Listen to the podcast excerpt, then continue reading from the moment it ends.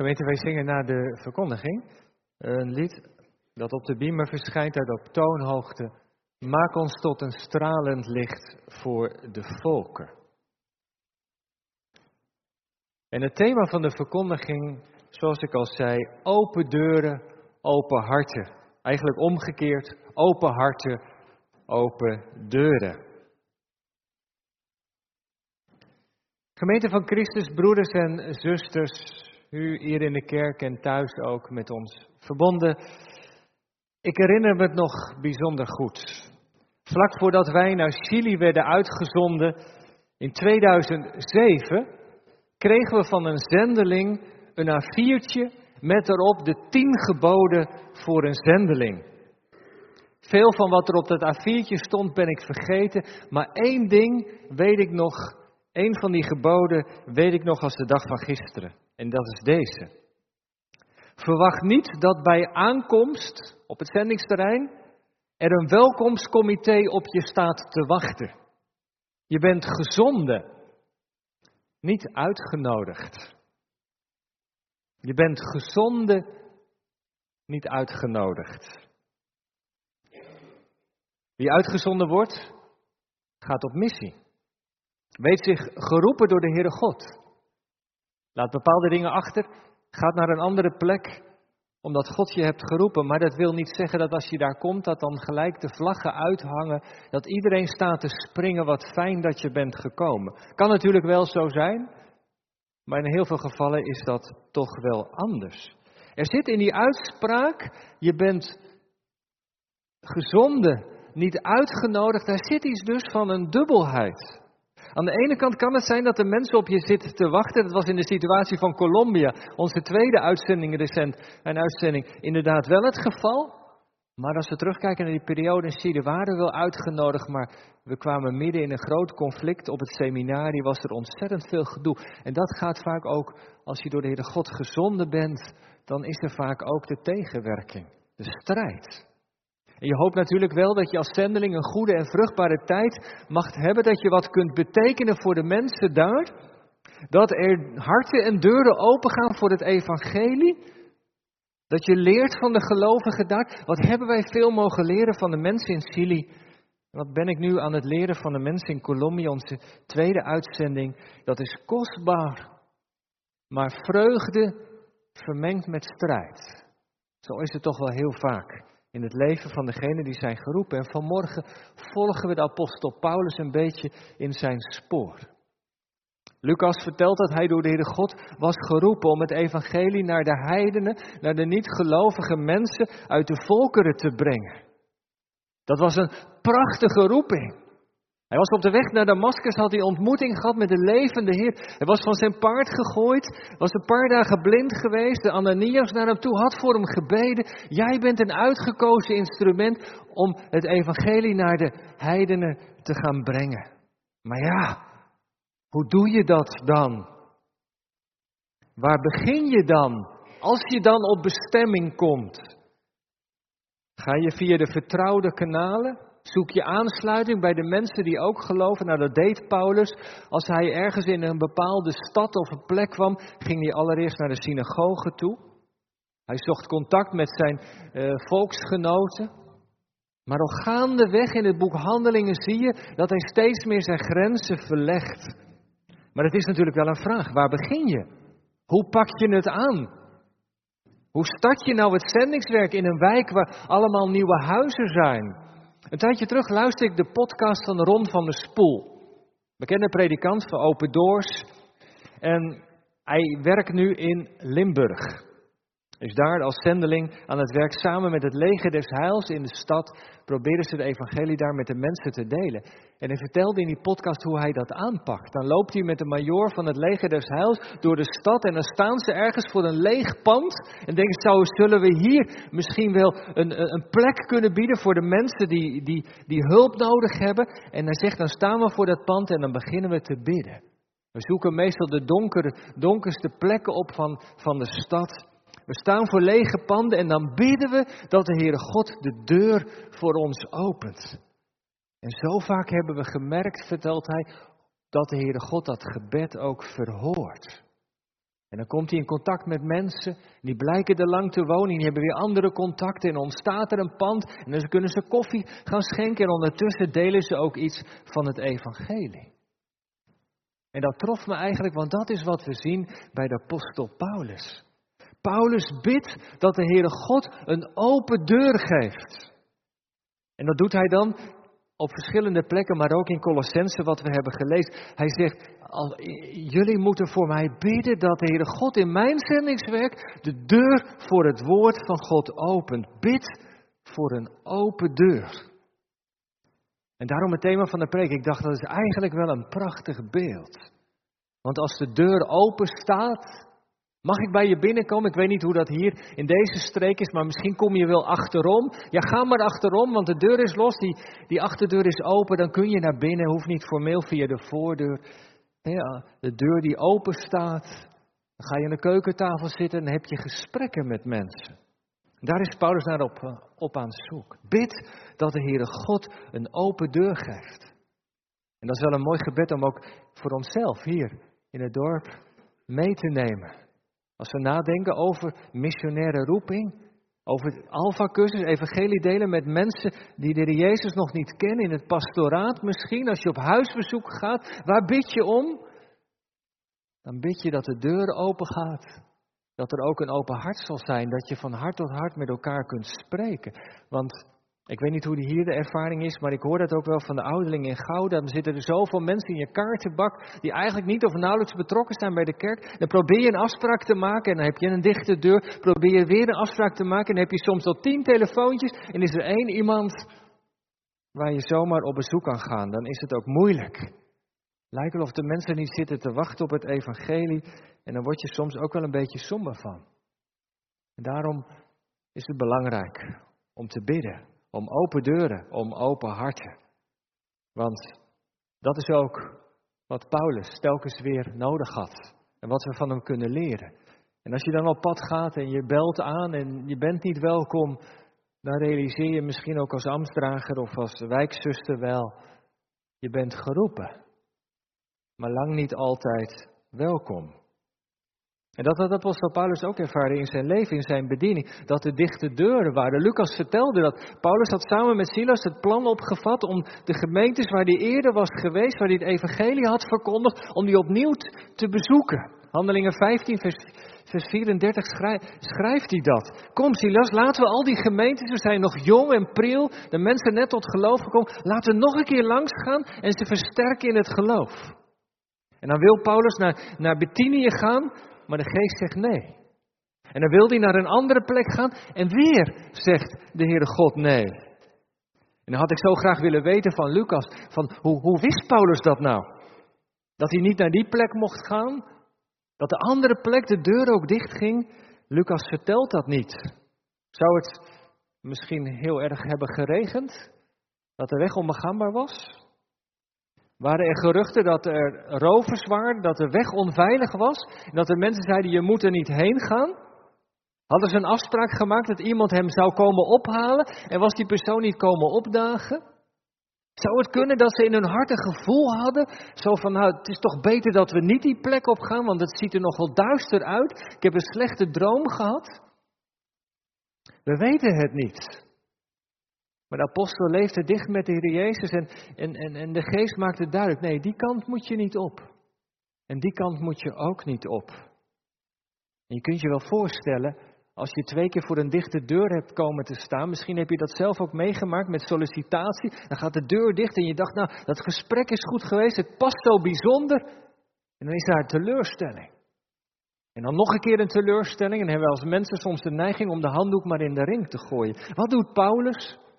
Paulus gaat niet bij de pakken neerzitten, hij blijft in beweging. Mag ik niet door die deur? Kan het niet door die deur? Paulus is blijven zoeken en dan komt hij in de havenstad Troas. En daar gebeuren allerlei bijzondere dingen. Daar is Lucas, een havenarts. Ze raken in contact met elkaar. Lucas komt tot geloof en Lucas besluit om Paulus, met Paulus mee te gaan op zendingsreis. En ik denk dat hij in Troas daar zelfs al een paar maanden is geweest. En dan, als God zegt, nu is het moment, Als dat contact met Lucas er is geweest, die gaat als arts met hem mee op de zendingsreizen, dan is er opeens dat visioen. En dan zegt God, je moet naar de overkant. En dan schrijft Paulus later in de tweede Korinthebrief dat God voor hem een deur heeft geopend in Troas. Via dat visioen ging de deur naar het nieuwe continent Europa voor de apostel open. En had twee keer voor een dichte deur gestaan. En dan komt hij in de havenstad Troas, moet door de bergen afdalen. En dan komt hij in die lage plek, hij kan geen kant op. En die doodlopende weg wordt een springplank voor zijn zending in Europa. En zo kan het vaak in ons leven ook gaan. Dat God ook spreekt door dichte deuren. Zo hebben wij het ervaren samen met mijn vrouw toen we voor de tweede keer weer in contact kwamen met de GZB. Ze zochten iemand voor Colombia. We zagen de profielschets. En er liepen niet zoveel dominees in Nederland rond die ook les hadden gegeven, die Spaans spraken. En we dachten, ja, dat is wel bijzonder. Er was in de afgelopen jaren ook wel een onrust in mijn hart gegroeid. Van eh, een gebed ook wel af en toe tot de Heere God. Eerder gaat u wat doen met onze ervaring in Chili, de eerste periode. Het feit dat je Spaans spreekt, de roeping voor Latijns-Amerika, die was er wel, die sluimerde wat. Maar ja, we gingen in gesprek met de GCB en ze vroegen iemand die fulltime naar Colombia zou gaan. En de kinderen zijn wat ouder, mijn vrouw werkt ook en we hebben daar samen voor gebeden en gezocht. En de Heer had dat niet bevestigd. Dat we weer alles achter ons moesten laten en opnieuw naar, naar Colombia zouden, gaan voor de tweede keer. Onze schepen achter ons verbranden. En Heere God bevestigde dat niet, terwijl het toch wel heel goed leek te passen. Een lange brief geschreven naar de GZB. En toen zijn ze zomaar drie kwart jaar later opnieuw naar ons toegekomen. Weet je, we hebben er nog eens over nagedacht. Zullen, zou, zouden jullie het misschien niet parttime kunnen doen? Dat je gewoon in Nederland blijft wonen en dat je dan af en toe op en neer gaat naar Colombia om les te geven, of misschien wel les te geven vanuit Nederland. Dan blijf je met je vrouw in Nederland wonen. En daar hebben we voor gebeden en de Heer bevestigde dat. Er was een deur dicht gegaan, maar nu ging er een venster zomaar opnieuw open. En zo kan het gaan. En wonderlijk om te zien. En dat beeld dat de deur open gaat, ja, dat is nou echt een beeld dat Paulus ook vaak gebruikt. En ik herken het ook zo. Dan, dan, dan is hij op zendingsreis geweest, dat vertelt hij in Handelingen 14, en komt hij terug in de gemeente. Misschien, misschien als ik volgend jaar een keer weer in uw midden mag zijn, dat ik dan iets mag vertellen over wat de Heere God in Colombia heeft gedaan. Paulus zegt, als hij dan terug is in de gemeente die hem heeft uitgezonden, die hem ondersteunt, dan zegt hij dit. Dan vertelt hij welke grote dingen God gedaan heeft. Hoe hij de deur voor het geloof voor de heidenen heeft geopend. Of hij spreekt van zijn zendingswerk in de stad Eversen. God heeft voor mij daar een deur geopend. En ik mocht door die deur binnengaan en ik mocht delen over de Heer Jezus, het woord met de mensen daar. Maar mag ik vanmorgen misschien even een parallel trekken? Om de Heere God te dienen hoef je natuurlijk niet naar het buitenland te gaan. Dat mag ook gewoon in de stad of in het dorp. Kijk, als je als zendeling naar een nieuwe plek gaat, ja, dan moet je een plek zoeken om te wonen. Maak je contact met de mensen en dan is het zoeken en bidden wat de Heere God van je vraagt. Maar misschien zou je zo ook wel kunnen kijken naar de plek waar je woont. Stel nu, je bent onlangs verhuisd. Ja, je woont op een nieuwe plek. Ja, je gaat je buren leren kennen.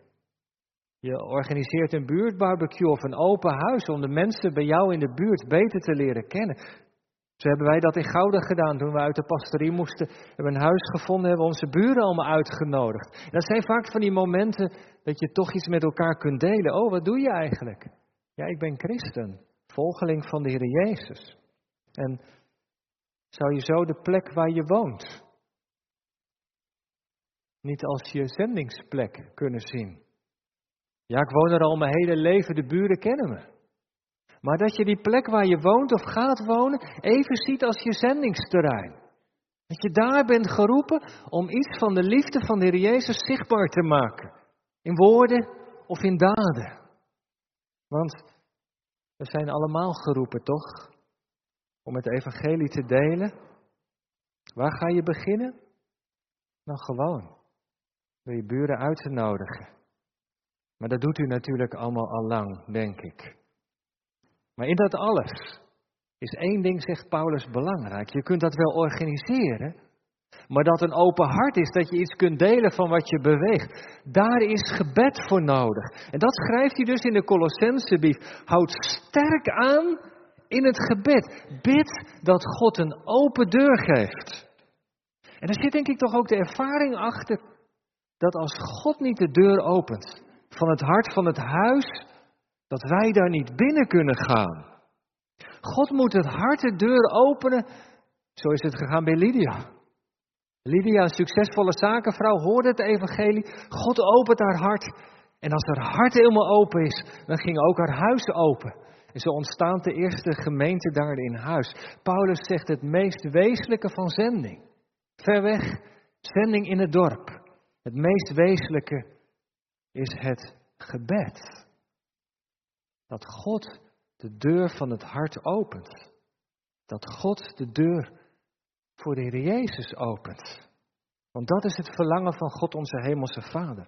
En Paulus spreekt daarover in de Colossensebrief. Hij schrijft over een geheim. Hij heeft de ontmoeting gehad met de Heer Jezus, daar is hij zo vol van. Jezus die gezegd heeft, ik ben de deur.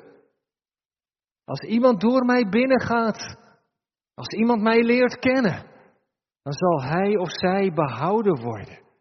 Paulus is er zo vol van dat God in de Heer Jezus voor ons zondige mensen een deur heeft geopend. De deur naar het vaderhart, de deur naar het vaderhuis. De deur die toegang geeft tot het eeuwige leven, het leven met de Heer Jezus, het leven in zijn koninkrijk. De deur staat open voor mensen. Ik heb een deur geopend, zegt God. En die kan niemand sluiten.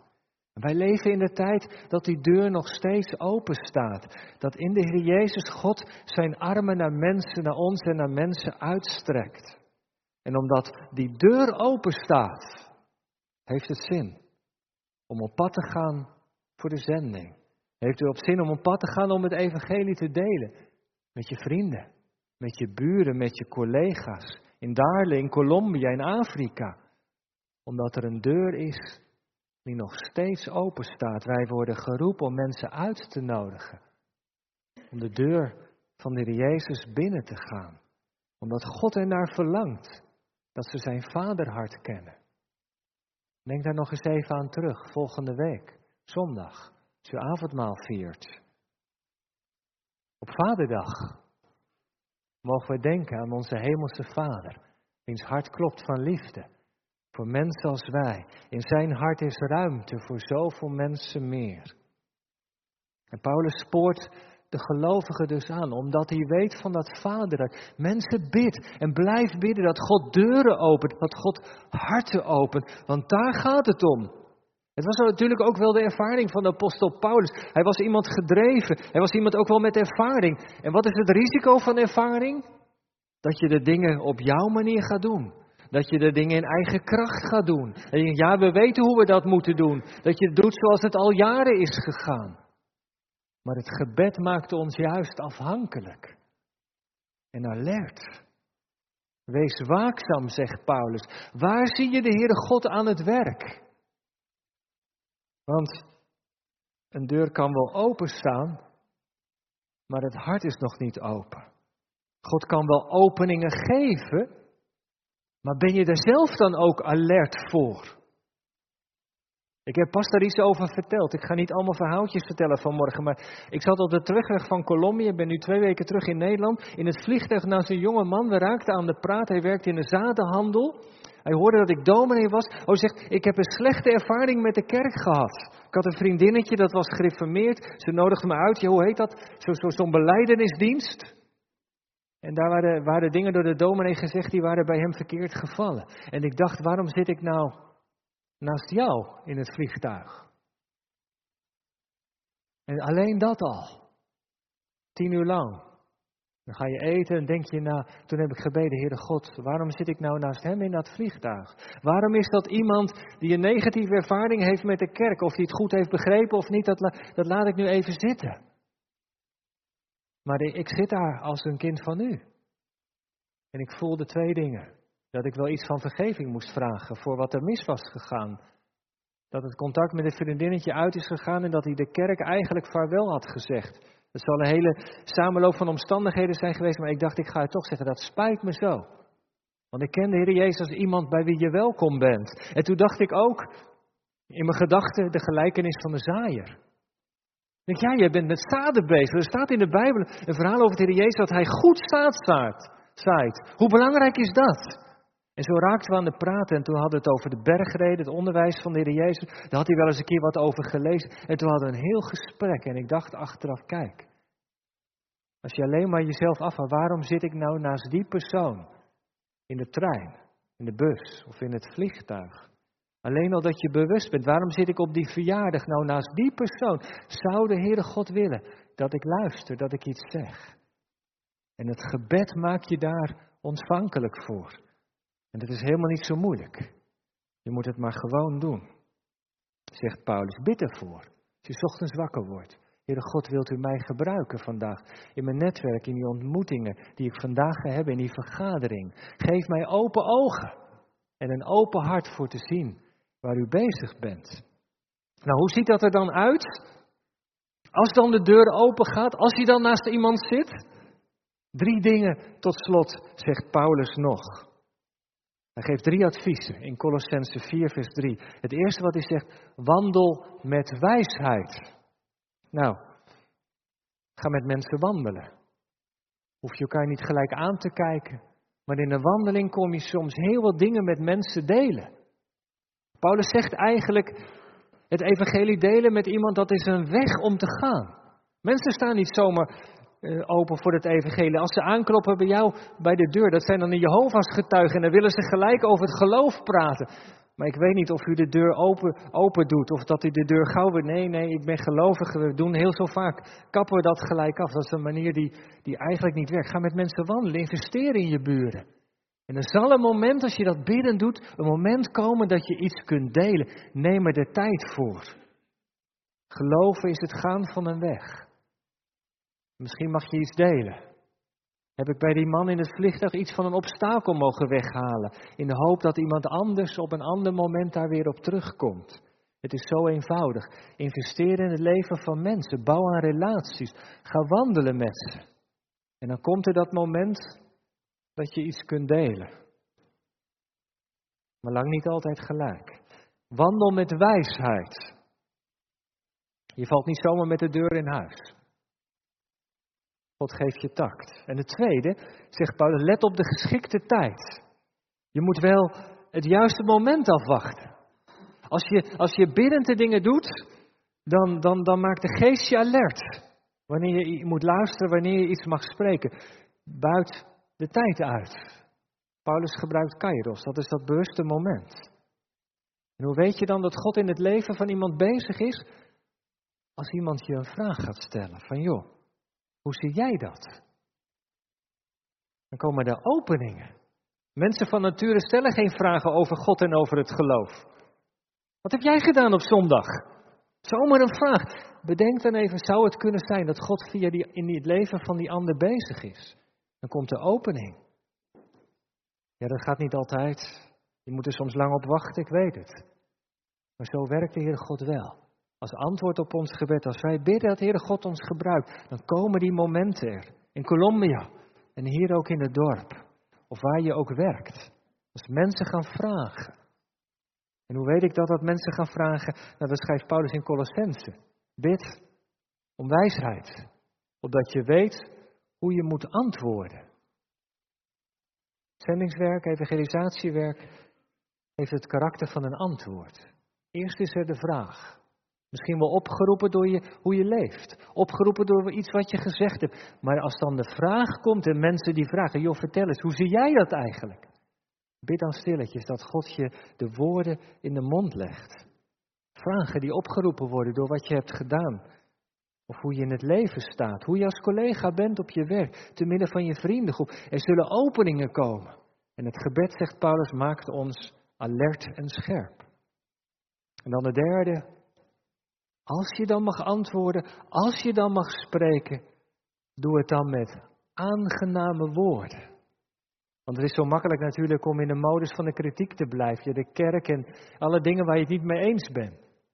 En dat is zo besmettelijk. Maar doe het met aangename woorden. Woorden waar mensen blij van worden. Woorden die doorspekt zijn door adem van de liefde van Christus. Heere God, laat mijn woorden aan. Mogen de woorden van mijn mond voor u welgevallig zijn. Dat ze vanuit de liefde van de Heer Jezus gebeuren.